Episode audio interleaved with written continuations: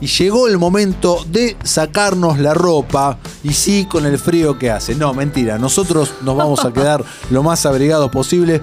Pero vamos a hablar de alguien que se sacó todo en la década del 90 con un lomazo. Con un lomazo que eh, llevó una leyenda urbana que se mantiene el día de hoy. Cuyo título era Demi Moore gastó un millón de dólares en su cuerpo para striptease. Mentira, lo investigué, ¿eh? Esto es real. Sí se hizo cirugías pero no gastó un millón de dólares. No, no, me parecía un montón.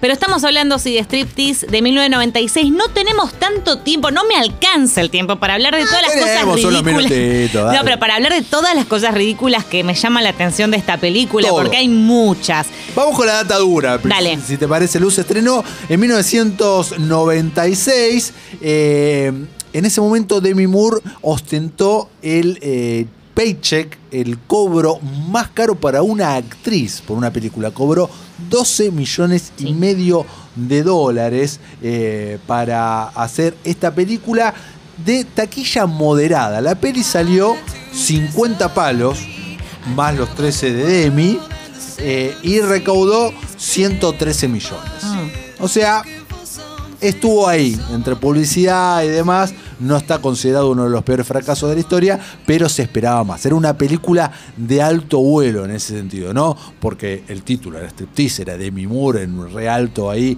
En, eh, Con el afiche, el con todo. En su carrera. ¿Y qué pasa? Nos encontramos con una película ridícula. 100% ridícula. Con una aceptación malísima en la crítica que obviamente se llevó Razzies, o sea, lo, lo peor, digamos, de los premios a mejor, a mejor actriz, a mejor peor actriz para Demi. Eh, ¿Y por qué todo esto? Ahora nos vamos a meter en eso. Dale. ¿Querés que digamos la sinopsis primero de que la va? Aunque no hay mucho para decir. No hay mucho para decir. eh, Cuando Erin es la protagonista, pierde su trabajo, la custodia de su hija, se hace bailarina de striptease en un local de Miami, su propósito es juntar la plata que necesita para poder apelar, hacer una apelación de la se- sentencia, sentencia que le arrebató la chica de, de- de su lado, ¿no? Es por su villano marido, malísimo, malo recontra malo. Empecemos por lo primero, que es muy ridículo, que es ¿Cómo puede ser que le saquen la tenencia? No tiene ningún sentido. Yo me acuerdo que cuando la vi dije, esto es re loco. O sea, se supone que igual el tono era más inclinado a una comedia y no tanto un drama. O sea, ese, ese es el gran problema de la película. ese es el no se define por el tono. Total, en especial porque vos ves que los actores alrededor sí quizás están tomándose las cosas más como una comedia, menos la protagonista que Demi Moore. Porque ella está muy seria todo el tiempo. Claro, es como cuando vos estás diciendo, ok, me parece que va para el lado de la comedia, nos vamos a reír, jaja. No, es un drama, ella de verdad la está pasando mal, está sufriendo, todo es dramático en su performance. Entonces, no, no entendés muy bien y tampoco entendés justamente cuando el juez le da la tenencia al padre porque lo recordaba por ser un gran jugador de fútbol americano en la secundaria. Algo así era el motivo. Y ella quedaba ahí pampa de la vida, no sé, como que, uy, y ahora tenía que hacer ese laburo. Yo me, lo que chusmé es que en la novela original, que obviamente la verdad no la leí, eh, no era así. Ella en realidad arrancaba a trabajar como stripper para pagarse el abogado defensor y entonces el marido malo re malo le avisaba al juez y el juez que era súper católico y no sé qué pindonga la veía bailar Y decía, ah, y es un poco más, a ver, es ridículo, pero es un poco más lógico. Un poco más lógico. Ponele. Bueno, el- otro subplot de ahí de la película es que un político importante, creo que un congresista, Sí. además, que va al Que es club- Reynolds. Que es Burt Reynolds, que va eh, con un look eh, Burt Reynolds en toda la película. ¿Qué todo, le- qué? todo muy exagerado. ¿Por qué? Todo muy exagerado. Mucho aceite. Mucho aceite y él muy, muy arriba. Todo el tiempo, bueno, se enamora de ella, ¿no? La quiere eh, bajo contratándolo de manera privada y cortejándola. Y lo que da Mm. también a escenas ridiculísimas, ridiculísimas. Y la película por momentos se tra- quiere jugarla de policial cuando no, no le da. Tampoco, es eso, te- es como lo que decíamos al principio. Me trata de meter muchos géneros ahí que no coinciden, como no se decide eh, si es de drama, si es comedia, zaraza, zaraza, y toma decisiones estúpidas, ¿no? Porque digamos que hay un momento, que yo esto me lo, lo recordé hoy, que ella rapta a su propia hija, porque en realidad, bueno, aunque hija ella es la hija- buena. Que es su hija en la vida real, recordemos. Que es su hija en la vida Rummer real. Willis, la hija que tiene con Bruce Con Willis Bruce. en su primer papel. Tal cual. Esto es re loco porque, claro, en realidad recordemos que la La tenencia legal la gana el padre, que era un choto, un drogadicto y todo eso, ¿no? Pero ella decide raptar a su hija eh, y después nadie la busca, ni nada. O sea, no es que el marido va, llama a la policía y dice, hola, ¿qué tal? Supuestamente él tenía la tenencia legal. Esto no tiene ningún sentido dentro de lo lógico de una película, o sea, no, no, y de la vida, o sea, nada. A vos te supuestamente, te- por más que nosotros estemos del lado de Amy Moore, no tiene sentido. Es absurdo.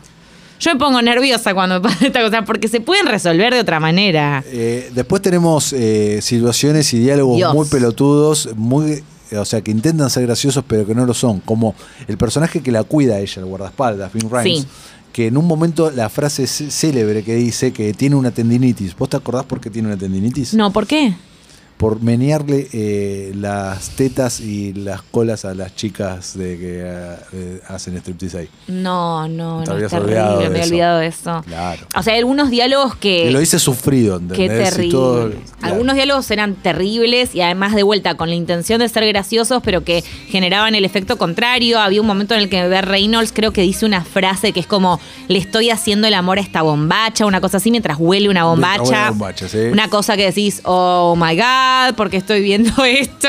Pero bueno, en fin, es una película definitivamente ridícula de principio a fin. Muy, muy ridícula, que fue eh, lastimada para ellos y se quejaron en su momento porque antes si, se había estrenado la película de Paul Verhoeven, eh, ay, se me fue el... Ah, la de la de Flash eh, Showgirls. eh, ¿no? Showgirls, Sí. que para mí es una gran película. Showgirls es mejor porque. No, no es buena, la vi el año No, pasado. pará, yo no diría que es buena. es buena película. Bueno, la voy a tener que volver a ver. me la, la tengo que volver a ver. Es buena película. Se estrenó en un momento donde no se tendría que haber estrenado. Claro, te, te- te prometo que la ve- vuelvo a ver y llego a una nueva conclusión. En su momento no me había gustado mucho, pero sí me parece superior a, A esto. mí en su momento tampoco me había gustado mucho y se generó un, eh, un- un cult following atrás de la peli. Sí, es verdad, es verdad. Y, y dije, bueno, a ver qué onda, la tengo que ver. La vi el año pasado de vuelta en pandemia y dije, ah, che, es verdad, está buena. Bueno, voy a darle una oportunidad entonces. Lo mismo pasó, sin ir más lejos, con Striptease, que al final, a fin de cuentas, todos la recordamos o la tenemos en un radar. pero por ridícula es por graciosa, Demi. Por ridícula claro. graciosa y porque además Demi está eh, bellísima. Ah, sí, ella es un una fuego cosa ahí, espampanante, sí, sí, o sea, no lo podés creer. Entonces creo que quizás por eso, por el hecho de tener una celebrity, el afiche, todo lo que generó desde ese lugar, Te pero cuento no mucho más. eh, dos datitos eh, muy tontos de la película. Eh, los extras. Que no son extras en realidad. Es gente que, que quiso ir gratis a ver cómo se desnudaba Demi Moore. Ajá. eh, y tener, querían tener reacciones reales de. de- de- Qué fuerte me parece esto. eh, como medio. Como no, no sé, no la estás cuidando mucho la- a la- al talento, digamos. Creo que fue consensuado por ella, Ah. por lo que tengo entendido, pero querían buscar, buscar eso. Algo Y- genuino, digamos. Sí, sí. y ella estuvo durante mucho tiempo yendo a, eh, a club de strips reales en Las Vegas y en Miami hablando con muchas chicas. E incluso dicen, esto no está del todo confirmado, tal vez es leyenda urbana, que con cara medio tapada hizo algún show real eh, en alguno de estos. Mirá vos, Dicen. quedará el misterio. Dicen, dicen, dicen. dicen.